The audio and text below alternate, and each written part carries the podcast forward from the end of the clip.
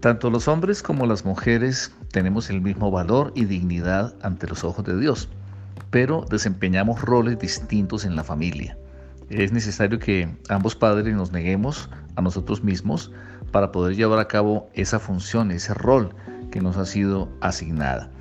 La Escritura dice en primera de Corintios dieciséis, trece y catorce, «Velad, estad firmes en la fe, portaos varonilmente y esforzaos. Todas vuestras cosas sean hechas con amor».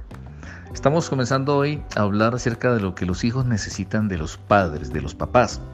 En Efesios capítulo cinco, versículo veintitrés, también dice, porque el marido es cabeza de la mujer, así como Cristo es cabeza de la iglesia.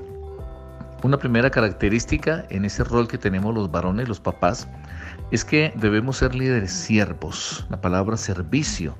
Bueno, en San Lucas veintidós, veintiséis dice, mas no así vosotros, sino sea el mayor entre vosotros como el más joven y el que dirige como el que sirve. Vamos a usar la expresión líderes siervos. Los papás necesitamos ser líderes siervos. El líder siervo es alguien que entiende, que valora y apoya a su esposa como su compañera en la crianza de sus hijos. El líder siervo es responsable de darle dirección a la vida de oración de la familia, a cada, a cada uno en particular, la esposa y los hijos.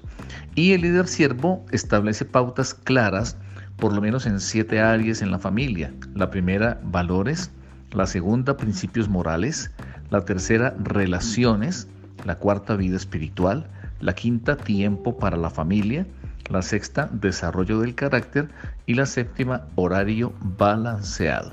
Primera característica, primer aspecto de lo que los hijos necesitan de los padres.